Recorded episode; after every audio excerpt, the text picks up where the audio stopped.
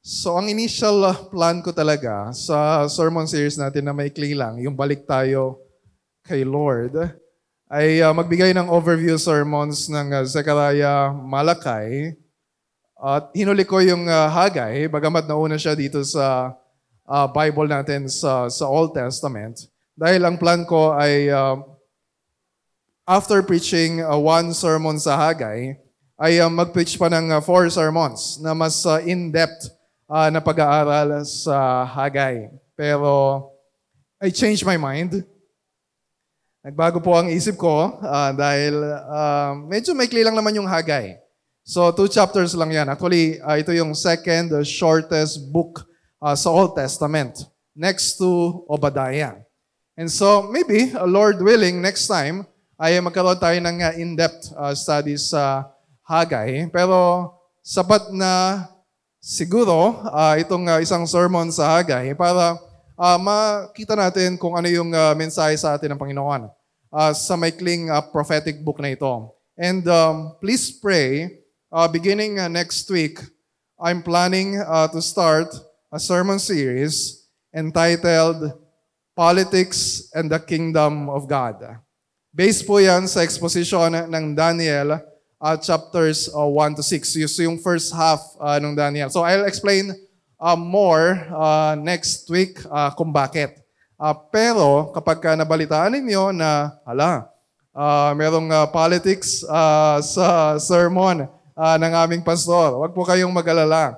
Uh, baka kasi iba sasabihin, nako, nakikisaw na yung pastor namin sa uh, mga usaping uh, politika. I will explain uh, why.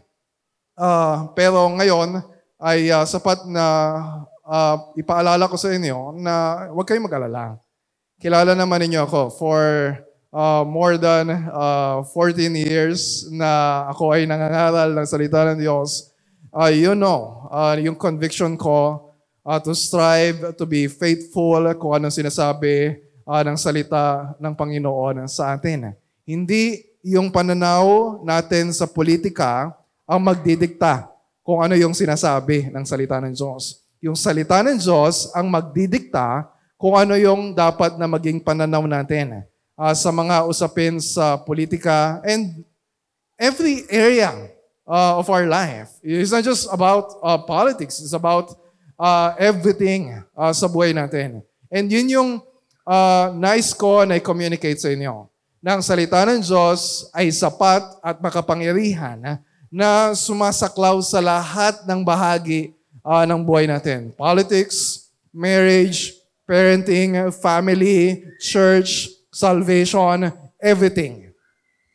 Kaya kung pag-uusapan natin ngayon yung about repentance, na pinagsapan na natin when we uh, when we uh, hear yung mga sermons sa Zechariah and Malachi, uh, mahalaga yung paalala sa atin when we talk about repentance, katulad ng sinasabi ni uh, uh, Martin Luther na yung Christian life is uh, all of life uh, repentance. Yung buhay ng Kristiyano ay araw-araw uh, na pagsisisi. Ibig sabihin, uh, sumasaklaw ito sa lahat ng bahagi ng buhay natin. Bakit? Kasi meron tayong uh, mga pananaw na kailangang baguhin. Meron tayong mga damdamin na kailangang baguhin. Meron tayong mga gawain uh, na kailangang baguhin at itama. Eh, ito yung burden ano itong uh, mini-series natin sa mga minor prophets na tinatawag na post-exilic prophets. So nakabalik na sila sa promised land. Yung mga Udyo after uh, 70 years of exile sa Babylon. Pero hindi pa sila tunay na nanunumbalik sa Panginoon. And so this, this uh, merong pangangailangan for us to evaluate. Nakabalik na tayo sa church. Pero nakabalik na ba tayo talaga yung puso natin uh, sa Panginoon. Kaya sa Zechariah, narinig natin yung words na ito. Zechariah chapter 1 verse 3. Kaya magbalik loob na kayo sa akin at manunumbalik ako sa inyo. And sa Malakay, ganun din. Malakay chapter 3 verse 7. Manumbalik kayo sa akin at manunumbalik din ako sa inyo. And dito sa Hagay na pag-aaralan natin ngayon, hindi man uh, eksakto na gano'n yung nakasulat, pero malinaw pa rin yung panawagan dito ng Diyos na magbalik loob uh, yung mga Hudyo uh, sa Kanya. Dahil uh, sa dinami-dami ng mga ginagawa ng Diyos para uh, kuhanin yung atensyon nila, hindi nila pinapansin ng Diyos. Kaya sabi niya sa Haggai chapter 2 verse 17, gayon may hindi pa rin kayo nanumbalik sa akin. Yet, you did not return to me. Ba- ano ba nangyari? Bakit paulit-ulit ah, yung panawagan ng Diyos? Bakit hindi lang si Hagay, pati si Zechariah, pati si Malakay ay uh, kailangang uh, uh, magtulong-tulong to call uh, God's people to repentance? So, a little bit of history. So, napakahalaga, napakahalaga na alam natin yung kasaysayan.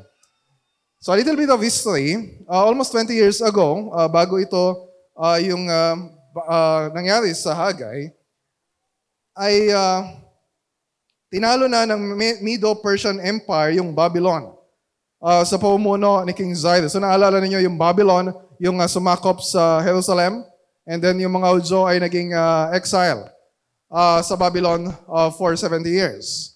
Pero dahil kay King Cyrus na ginamit ng Panginoon, sinabi niya na tapos na yung uh, 70-year lockdown uh, ng mga uh, ng bayan ng Diyos na nasa, nasa Babylon. Pwede na silang bumalik uh, doon sa kanilang lupain. And then yung first batch uh, ng mga returnees ay umabot ng more than 42,000.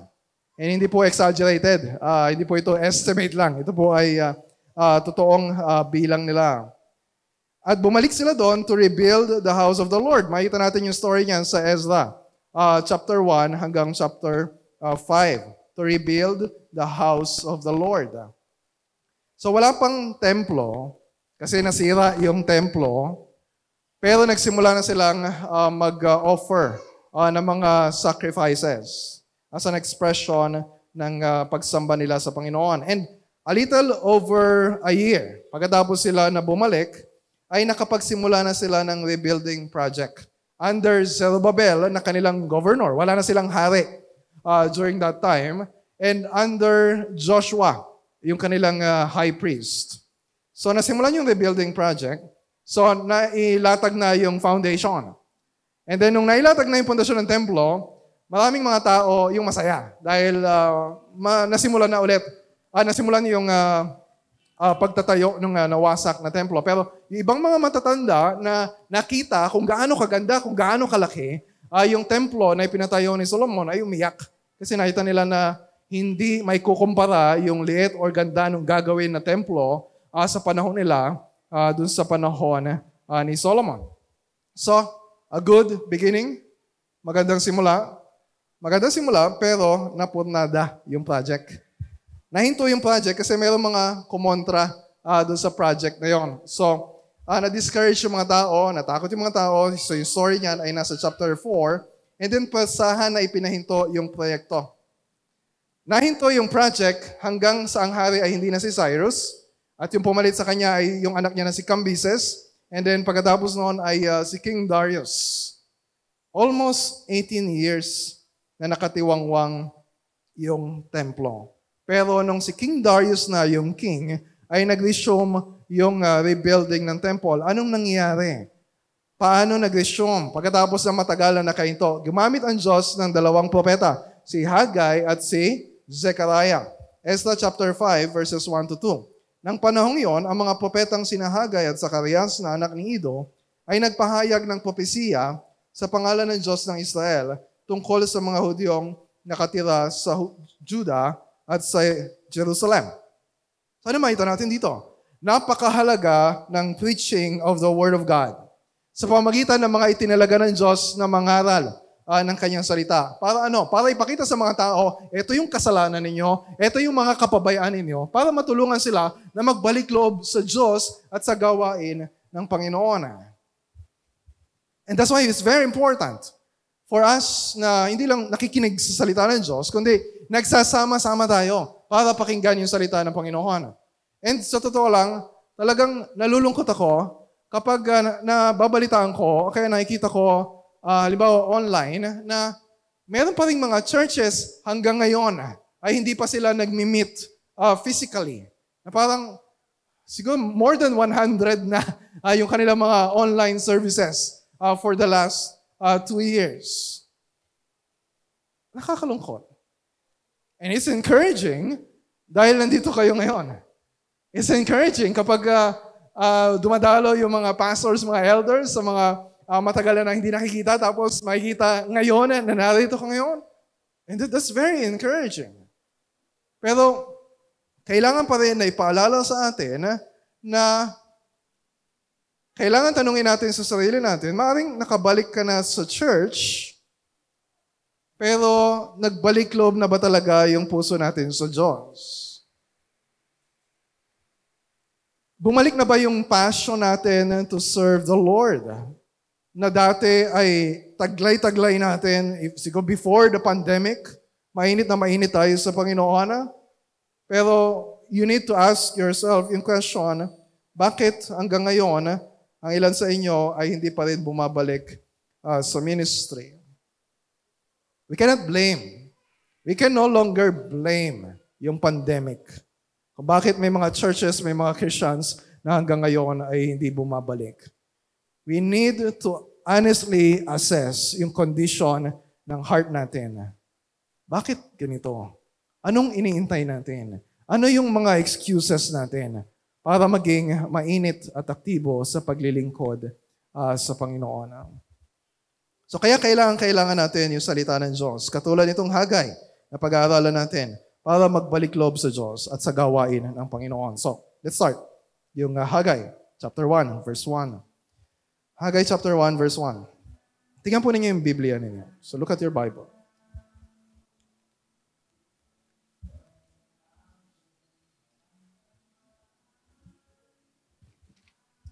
In the second year of Darius the king, eh, In the sixth month, on the first day of the month, the word of the Lord came by the hand of Haggai, the prophet, to Zerubbabel, the son of Shealtiel, governor of Judah, and to Joshua, the son of Jehozadak, uh, the high priest. So walang duda na itong uh, papakinggan natin, babasahin natin sa Haggai ay mga salita ng Panginoon na dapat nating pakinggan. We need to hear the word of the Lord. Merong four sections itong Hagay, four sermons sa sermon series ni Hagay uh, sa Judah. And bawat simula ng sermon na yon ay ini-introduce yung historical marker kung kailan uh, ito dineliver sa Judah. Mula mid-August hanggang uh, uh, late um, late August hanggang mid-December 520 BC. At bawat simula nakasulat, the word of the Lord came through Haggai. The word of the Lord came. The word of the Lord came. The word of the Lord came. And then sa sa sermon na yun, paulit-ulit din sinasabi, sinasabi ng Diyos, ipinapahayag ng Diyos, declares the Lord, declares the Lord, declares the Lord. Para yung mga makikinig, para bawat isa sa atin, to really call our attention. This is the Word of God. Hindi pwedeng hindi ka nakikinig. You cannot come to church and sa oras ng sermon, you're not listening to the Word of God. This is the Word of God. Kailangan pakinggan.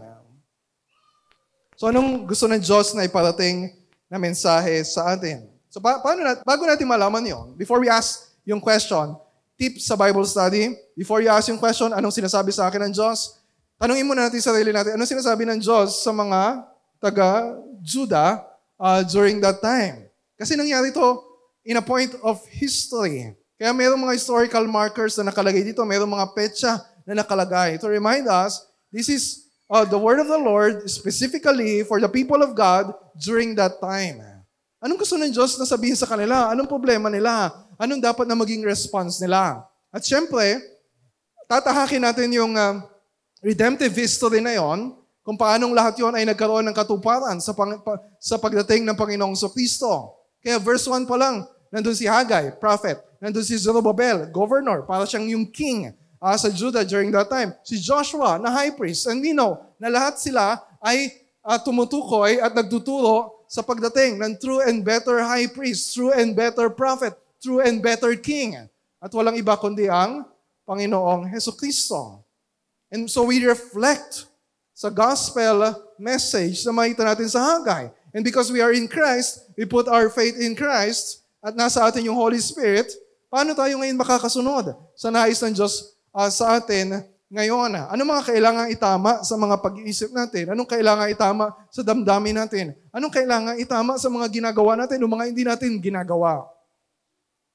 We need to respond to the Word of God. So merong four sermons dito sa Hagay. Isang sermon lang na ang gagawin natin ngayon. So, unahin natin, isa-isahin natin. Unahin natin yung uh, chapter 1, uh, verses uh, 1 to 15. So, yung first sermon ay may kinalaman dun sa kanilang mga maling priorities or misplaced priorities. Read verse 2 hanggang verse 4. Ito ang sinabi ng Panginoong makapangyarihan sa pamagitan ni Propeta Hageo. Sinasabi ninyo na hindi pa ito ang panahon upang muling itayo ang aking templo. Matitiis niyo bang tumira sa magandang bahay habang wasak ang templo? Anong problema nito? Hindi naman dito, hindi naman sinasabi dito na wala na silang pakialam na matapos na matapos yung templo. So, again, remember, nakatiwangwang yung project. Merong foundation, pero nahinto yung uh, project. Hindi ibig sabihin na wala na silang pakialam. Sinasabi lang nila na hindi pa panahon. It's, it's, not, it's not yet time. Siguro, darating tayo dyan. Tatapusin din natin yan. Pero, hindi pa ngayon. Bakit kaya? Ano kaya yung reason nila? Dahil ba, eh, kinapos ng ano eh.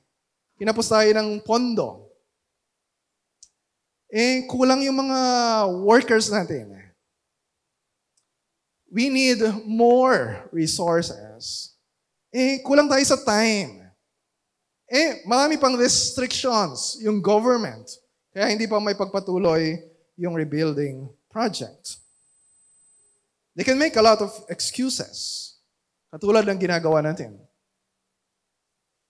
Pero nag indicate ito ng problema ng puso nila. They have misplaced priorities. Bakit? Eh, sabi dito ng Panginoon, inuuna pa nila yung maayos, yung maayos yung bahay nila kaysa sa bahay ng Panginoon o yung templo. Masama bang magpaayos ng bahay? Yes or no? Masama ba? No. Diba? Maganda naman talaga yung merong maayos na bahay. Pero yung nakalagay dito, yung bahay ninyo magaganda. Paneled houses. Okay, may kisame. Nagpapakita ito ng, uh, it's not just necessity, but beyond necessity. Merong luxury na parang kinagastusan ninyo yung bahay ninyo. For the last 18 years. Pinag-uubusan ninyo ng lakas, ng effort, yung pagpaparenovate ninyo ng bahay ninyo, samantalang yung templo, yung bahay ng Panginoon ay wasak. Mayroong problema, right? So inulit again sa verse 9. Wasak ang aking templo habang ang bawat isa sa inyo ay abalang gumagawa ng bahay ninyo. Something is not right. So bakit mahalaga yung templo? Bakit, bakit ganun na lang yung concern ng Panginoon sa templo? Hindi naman dahil kailangan ng Diyos ng uh, isang building para siya ay merong matirhan. Naalala ninyo yung uh, uh, story nung uh, first temple during the time of Solomon? Bago si Solomon, ang meron talagang gusto na maipatayo yung bahay para sa Panginoon ay si David. And then sinabi uh, ng Panginoon kay Nathan, uh, kay, pinasabi kay David, no, will you build me a house? Maganda yung desire, maganda yung priorities ni David. Pero sabi ng Diyos, kung tutusin, hindi naman kailangan ng Diyos ng bahay na matitirhan. Hindi naman kailangan ng Diyos yung paglilingkod natin. Hindi naman kailangan ng Diyos yung mga offerings natin. Ang lahat ng bagay sa mundong ito, ang lahat ng bagay sa buong kalawakan ay pag-aari ng Diyos. So we don't serve God na para bang meron siyang kailangan sa atin. He is all sufficient. So bakit mahalaga yung temple? Dahil yung rebuilding of the temple ay nagpapakita ng priority ng puso ng Diyos na siya yung nasa sentro ng buhay ng Israel. Na, na yung pagsamba sa Kanya ang pinakamahalaga uh, sa buhay uh, ng kanyang mga anak. And so, dahil pinababayaan nila yung temple, ibig sabihin, yung puso nila ay hindi naka-align sa puso ng Diyos. They are not seeking first the kingdom of God above all else. Inuuna pa nila yung mga pansarili nila na kagustuhan. So, kung hindi naka-align yung priorities natin sa puso ng Diyos, anong kailangan gawin? Kailangan i-call out yung attention natin. Kaya paulit-ulit din dito, verse 5. consider your ways. Verse 7, consider your ways. Pag-isipan ninyo yung ginagawa ninyo. O pag-isipan ninyo yung nangyayari sa inyo. Literally, ito ay set your heart on your ways. Ito ay panawagan ng Diyos para pag-isipan nating mabuti yung mga nangyayari sa buhay natin. Kulang tayo sa sapat na paglalaan ng panahon para pag-isipan yung mga nangyayari sa buhay natin. Kasi bago pa man magsalita si Hagay, bago pa kayo pumunta sa church and listen to the preaching of the Word of God, nagsasalita na ang Diyos. Yes, through our Bible reading every day, pero nagsasalita din ng Diyos sa mga nangyayari sa buhay natin.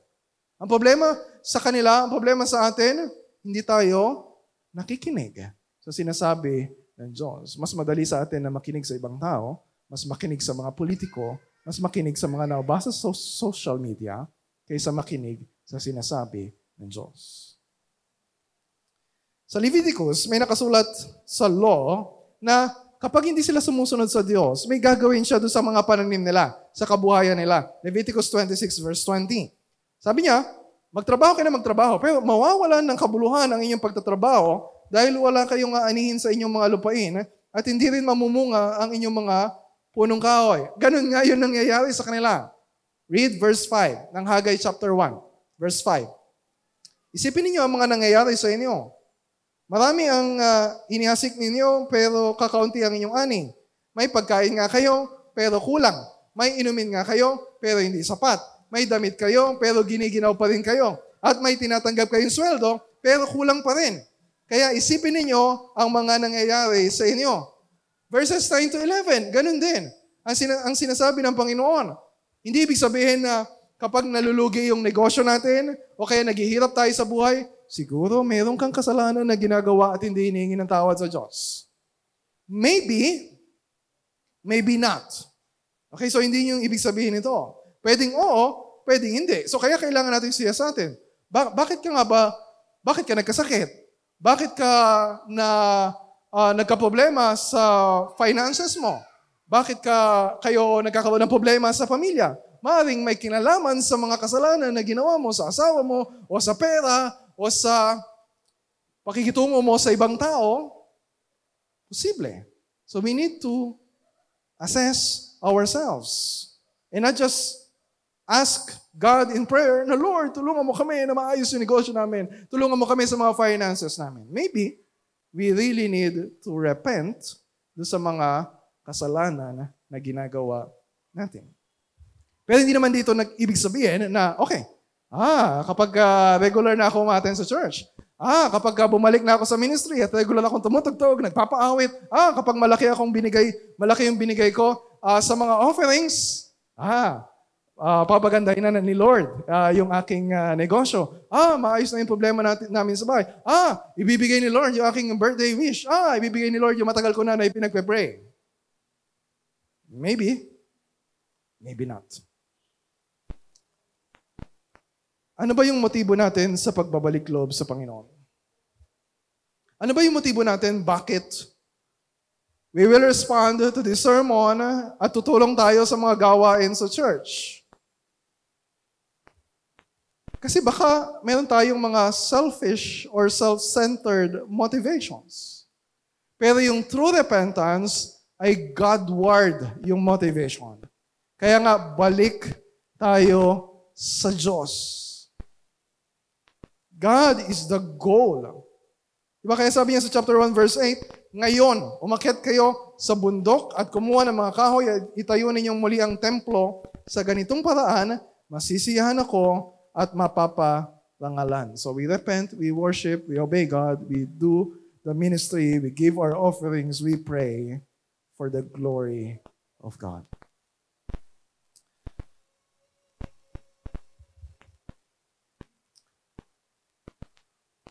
Ano yung ibig sabihin ng rebuilding ng temple for us today? Kasi may mga pastors, or baka iniisip ninyo, ah, siguro merong uh, building project yung church. Uh, merong kailangang ipatayo na kailangan ng contributions ng mga members. No. Yung katumbas ng templo sa panahon natin ngayon, lagi ko na ito sinasabi, pero just in case, meron sa inyo nakakalimot. Ang katumbas ng templo sa Old Testament, sa templo sa panahon natin ngayon, ay hindi itong church building natin. Yung mensahe ngayon ay hindi para tingnan ninyo yung uh, itsura ng church building natin, yung mga pagawain sa kisame o sa bubong, eh, for you to feel guilty, tapos, ah, makapagbigay ng malaking offering para mapaganda naman namin yung aming church building. Maraming may application doon, but that's secondary or maybe tertiary. Yung primary application ay sa church as the people of God. God is rebuilding His people. Marami sa mga members natin, ang kalag- naging kalagayan ay naging wasak. O wasak na wasak dahil sa kasalanan. That's why we practice church discipline. Kaya yung mga nawawala sa church, we call them back. Yung mga bago, dinidisciple natin. Yung mga matagal na sa church, we train them for the work of the ministry and for leadership. So anong ginagawa natin? Ano yung contribution natin? Maybe we contribute money, we contribute time, we contribute our energy para i-disciple uh, yung iba. O may nakikita kayo na pagkukulang sa ministry. Yun naman yung dahilan bakit nandito yung bawat isa sa atin for the work of the ministry, for building up the body of Christ. Pero anong ginagawa natin sa mga resources na bigay sa atin ng Panginoon? Diba sabi nga ni Pastor Robin last week, huwag mong buburuhin yung spiritual na kaloob na bigay sa iyo ng Diyos. And sana ang maging tugon natin sa sermon na ito ay tulad ng response sa panahon ni Hagay. Tingnan niyo yung response nila. Verse 14 at verse 15.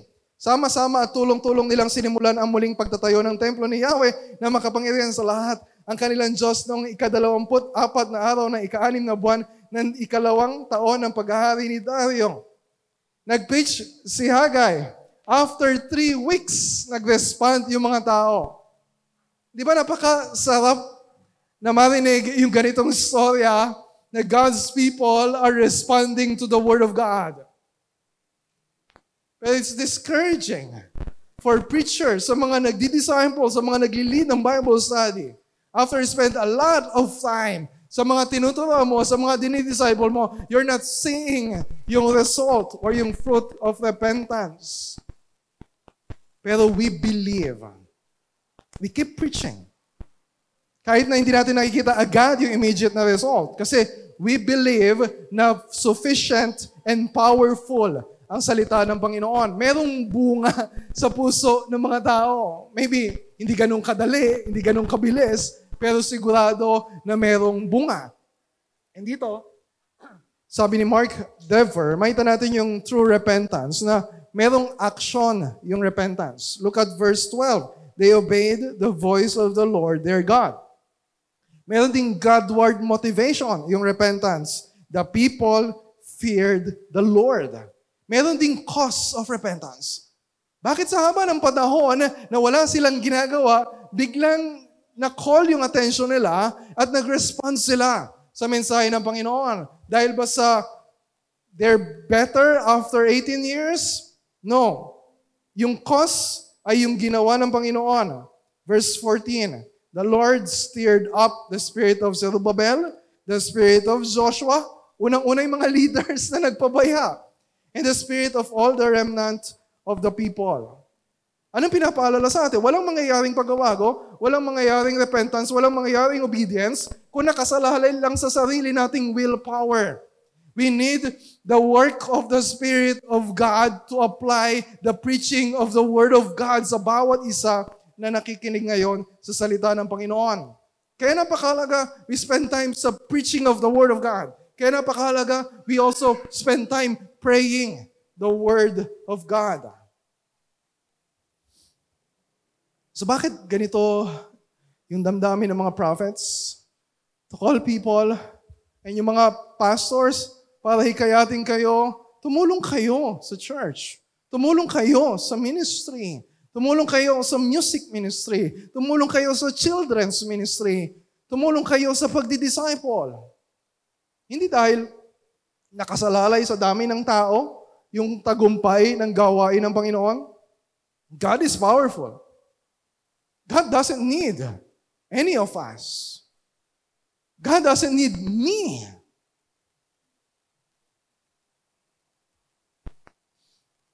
So dapat ipaalala sa atin na hindi sa atin nakadepende ang gawain ng Panginoon. Ito ay nakadepende sa presensya at pagsama ng Diyos. Look at verse 13. Kaya sabi niya sa kanila, I am with you. Tapos inulit niya yan sa chapter 2 verse 4. Work, uh, for I am with you. So bago pa yung ma- itayo yung templo, sinabi na ng Diyos, yung presensya ko, kasama na ninyo. Lalakasan ko yung boses ko dahil sa mga maingay sa paligid natin para marinig natin yung sinasabi ng Diyos, wala pa yung templo, yung presensya ng Diyos, kasama na nila.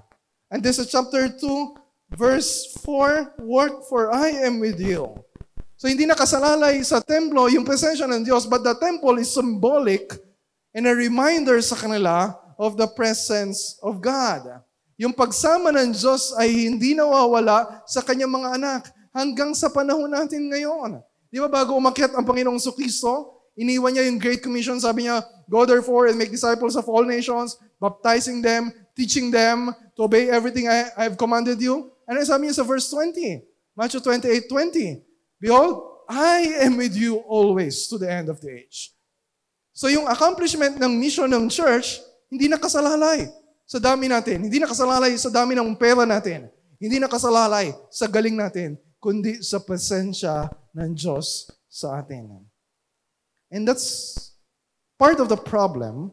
Bakit maaaring yung iba sa inyo nag-hesitate to join yung workforce ng church sa ministry. Maybe na-overwhelm kayo, ay, ang dami palang kailangan gawin. Ay, parang hindi ko namang magagawa yung ginagawa nila. Mamaya, when you attend members meeting, ay, may palang uh, dinidisiplina na, na members in church. Ay, malaki pala yung budget ng church. Ano yung may tutulong ko dyan? Ay, hanggang gabi, mamaya, di ba, ang haba pala ng oras na kailangan uh, to actively participate sa church. Kasi nakafocus tayo doon sa mga kailangan nating gawin, nakakalimutan natin yung pinakamahalaga sa lahat, yung presensya ng Diyos, yung pagsama ng Diyos, yung mga pangako ng Diyos.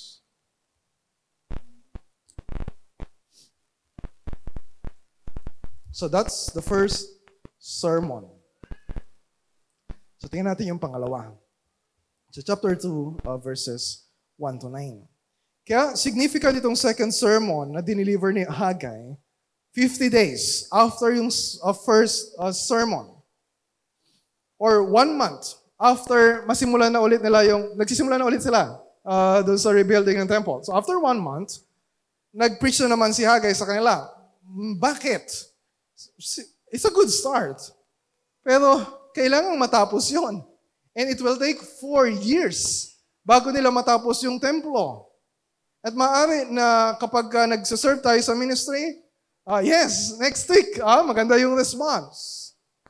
Pero paano pag dumating yung discouragement sa atin? Yung sinimulan natin yung disciple, di naman nag-respond. Yung uh, encourage natin na bumalik sa church, Nakakailang text ka na, hindi ka man lang uh, pinapansin. Madali tayong ma-discourage kapag uh, nakatingin tayo sa resulta. And dito sa temple, nakita, nakita nila na hindi mapapantay doon sa ganda ng first temple, yung gagawin nila. They, might, they may be discouraged.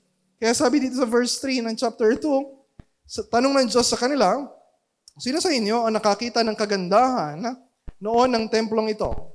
Kasi may mga matatanda na nakita yung glory days sa panahon ni Solomon. Uh, not, not sa panahon ni Solomon. Pero at least bago sila, uh, bago mawasak uh, yung uh, templo. Ano ngayon ang tingin ninyo rito kung iahambing sa dati? Maring sabihin niyo na baliwala lang ito. Di ba kaya nga umiiyak sila eh. Nung nakita nila na maliit lang pala yung kalalabasan ng templo. Maaaring ma-discourage sila. Maaaring mahawa yung mga kabataan at ma-discourage na rin yung mga kabataan. masaya na nasa ministry. Pero just ask yung mga matagal na sa ministry. Merong halong saya at lungkot sa ministry. Hindi puro saya. Pero hindi tayo dapat panghinaan ng loob. Kaya in-encourage sila ng Diyos. Verse 4, Magpakatatag kayo. Ipagpatuloy ninyo ang paggawa ng templo dahil kasama ninyo ako, ang makapangyarihang Panginoon. Sabi niya, mula ang panahon hanggang ngayon, kasama ninyo ako. So kaya kanina ko pa sinasabi na nakasalalay ang tagumpay ng gawain ng Panginoon sa pagsama at pangako ng kapangyari, makapangyarihang Diyos. Hindi ko magagaranti na things will get better tomorrow. Pwedeng umabot ng isang daang uh, piso kada litro yung gas. Pwedeng tumaas ng tumaas yung presyo ng bilihin. Pero we will keep giving. Pwedeng magkaroon ng mga gera. Pwedeng magkaroon ng kaguluhan sa political situation natin. Pwede yung maluklok sa pwesto ay yung ayaw natin na maluklok sa pwesto. But we will keep serving the Lord. Ano man yung mangyari sa paligid natin dahil ang paglilingkod sa Diyos ay nakasalalay sa pagsama sa atin ng Diyos. Anong gagawin ng Diyos? Verse 6 to 9. Ako ang Panginoong makapangyarihan. Ang nagsasabi na hindi magtatagal ay minsan ko pang yayanigin ang langit at ang mundo, ang lupa at ang dagat. Yayanigin ko ang lahat ng bansa, dadalhin nila rito sa templo ang kanilang mga kayamanan. Kaya mapupuno ang templong ito ng mga mamahaling bagay, sapagkat ang mga ginto at mga pilak ay akin.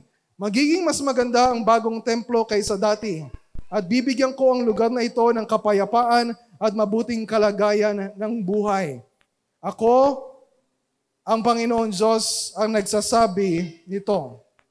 And that's God's promise na gagawin niya. At yan yung kailangan nila para magpatuloy sila sa gawain ng Panginoon. Sa panahon na nanghihina sila, sa panahon na nadi-discourage sila. But maybe some, some of them will ask, paano sinabi ng Diyos na yung glory nitong bagong temple ay magiging greater glory kaysa dun sa nauna? How can that happen? Paano mangyayari sa kabila ng kaguluhan sa paligid, magkakaroon ng peace or shalom? How can that happen? We cannot fully understand kung ano yung katuparan ng pangako ng Diyos.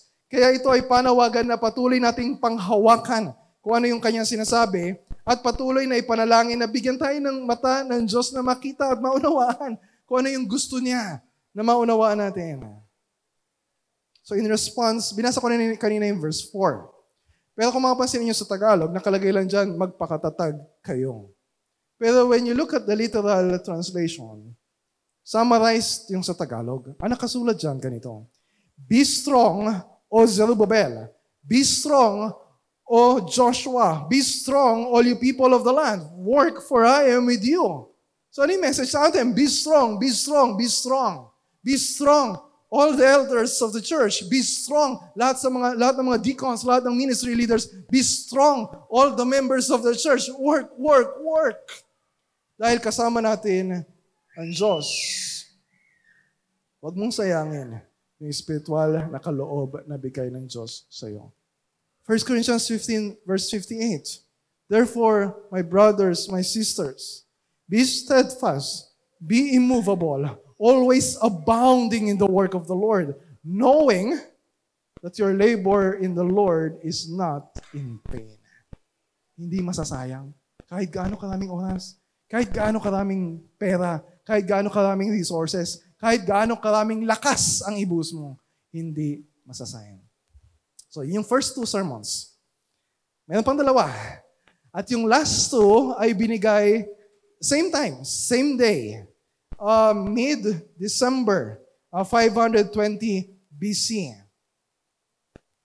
Yung ikatlong sermon ay nagpapakita ng intensyon ng Diyos para sa kanila. And this is a reminder sa atin, hindi kailangan ng Diyos ng workforce. God is all-powerful. Hindi niya kailangan ng tulong ng tao to accomplish His purposes. Pag may tayo yung templo at nangyari yun after four years, that's not the end goal. Okay, tapos na yung project. We can go back uh, sa dati nating buhay. That's not the end goal. Kaya when you look at chapter 2, verses 11 to 13, eh, sinabi ng Diyos dito, okay, tanongin niyo yung mga pare tungkol sa kautusan. And then they talk about yung tinatawag na ceremonial holiness.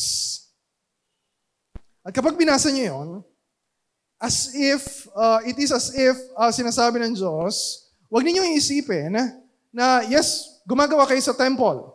That's a holy temple. So yung ginagawa ninyo ay holy work sa holy temple. Pero huwag niyo isipin na kung nandun kayo at malapit kayo sa temple, automatic na kayo ay magiging holy. This is a reminder sa atin kung gaano kahalaga yung personal holiness sa paglilingkod sa Panginoon. Yes, nasa church ka, nagpapaawit ka, nagbibigay ka, nagpipreach ka. Pero kung yung relasyon mo sa, sa asawa mo, yung relasyon mo sa mga anak mo, yung pinapanood mo sa internet, yung uh, pagsuway mo sa utos ng Diyos,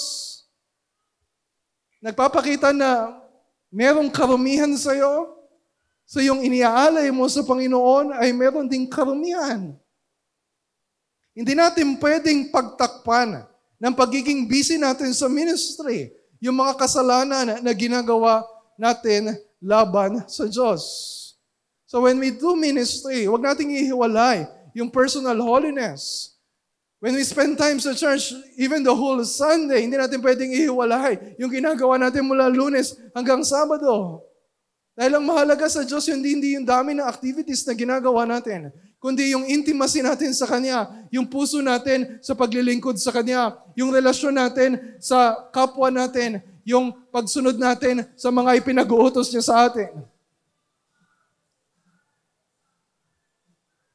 Yun ang mahalaga sa Diyos. Kaya nandun na naman yung call to consider sa verses 15 at 18. Consider, consider. Pag-isipan niyo, pag-isipan ninyo. Parang yung sa chapter 1 din. Ganito yung nangyayari sa inyo. Ganito yung kabuhayan ninyo. Kumikita kayo pero hindi naman kayo nasisiyahan.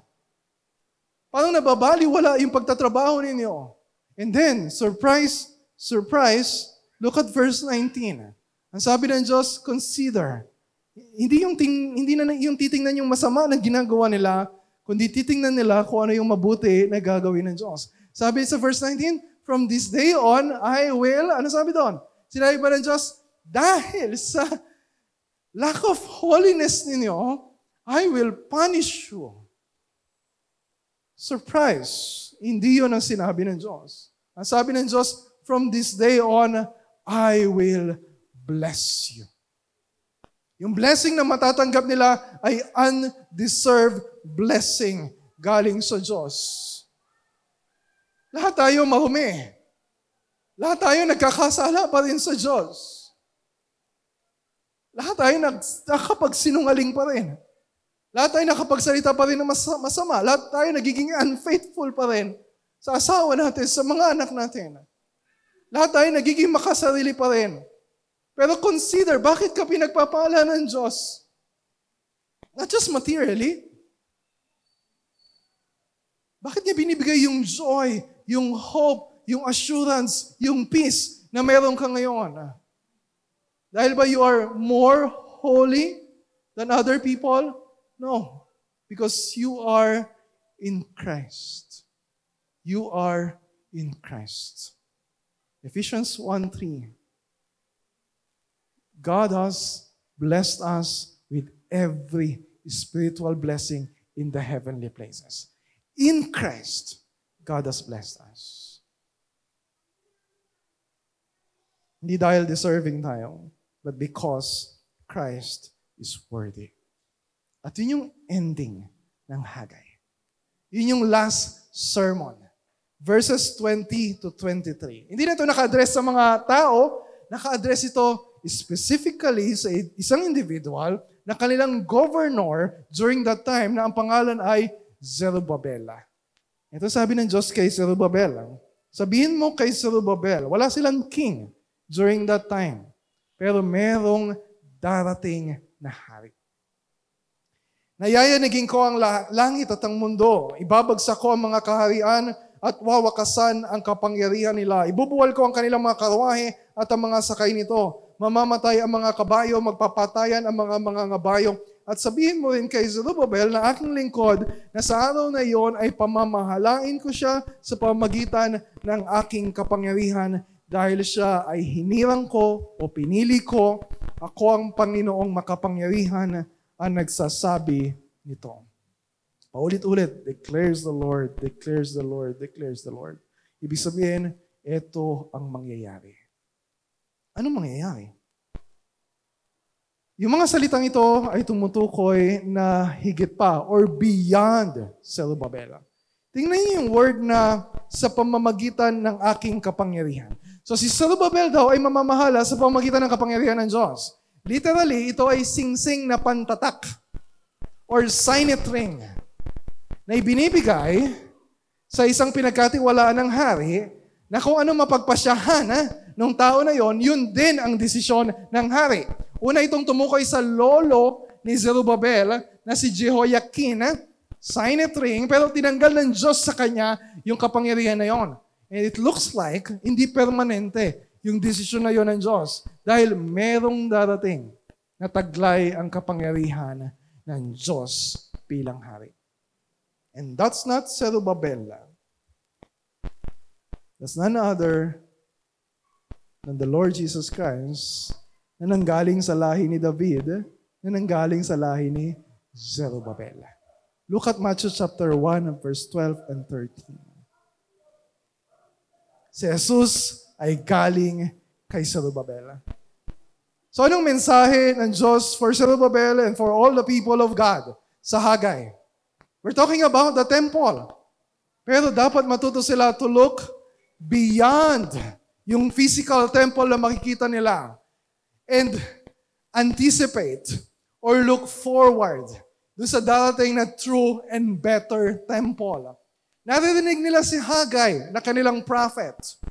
Pero yung panawagan ng Diyos, matuto sila na to look forward and anticipate yung true and better prophet. Meron silang high priest. Ang pangalan ay si Joshua. Pero pinapaalala sa kanila to look forward and anticipate dun sa darating na true and better high priest. And kay Zerubbabel, for them to look beyond Zerubbabel and anticipate and look forward dun sa darating na true and better king. And that's none other than the Lord Jesus Christ. And so yung message ng Hagay ay nagtuturo sa atin na tumingin kay Kristo. Yung panawagan sa atin na magbalik loob sa Panginoon, magbalik loob sa, sa gawain sa Panginoon, magbalik loob sa magiging aktibo sa ministry, is looking forward. It's pointing us to the Lord Jesus Christ. It's not about us. Hindi ito tungkol sa kung anong gagawin natin. Hindi ito tungkol sa dami ng ibibigay natin. Hindi ito tungkol sa galing na ipapakita natin. Ministry is all about Christ and helping others to look and focus their eyes on Christ. So, four sermons ng Hagay. Anong tinuturo sa atin about ministry? Yung ministry ay dapat na priority. Priority.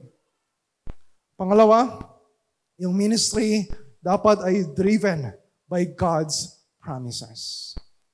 Pangatlo, dapat yung ministry ay na nakakabit sa personal holiness.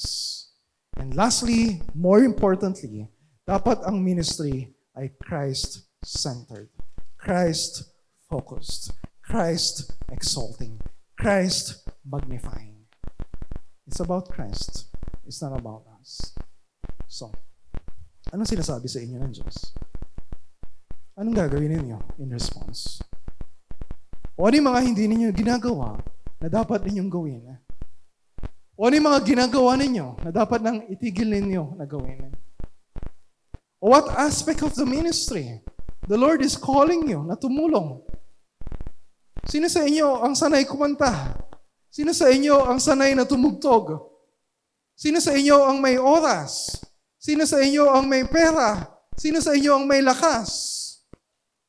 Hindi naman pwede na kahit isa man doon ay wala kang maitaas na kamay.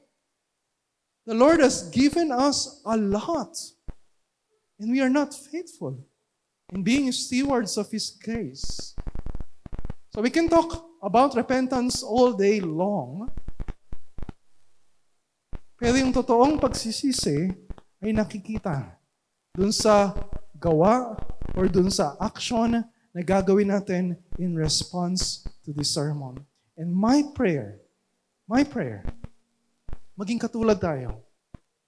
Yung mga tao sa panahon ni Hagay, agad-agad silang tumugon sa salita ng Panginoon.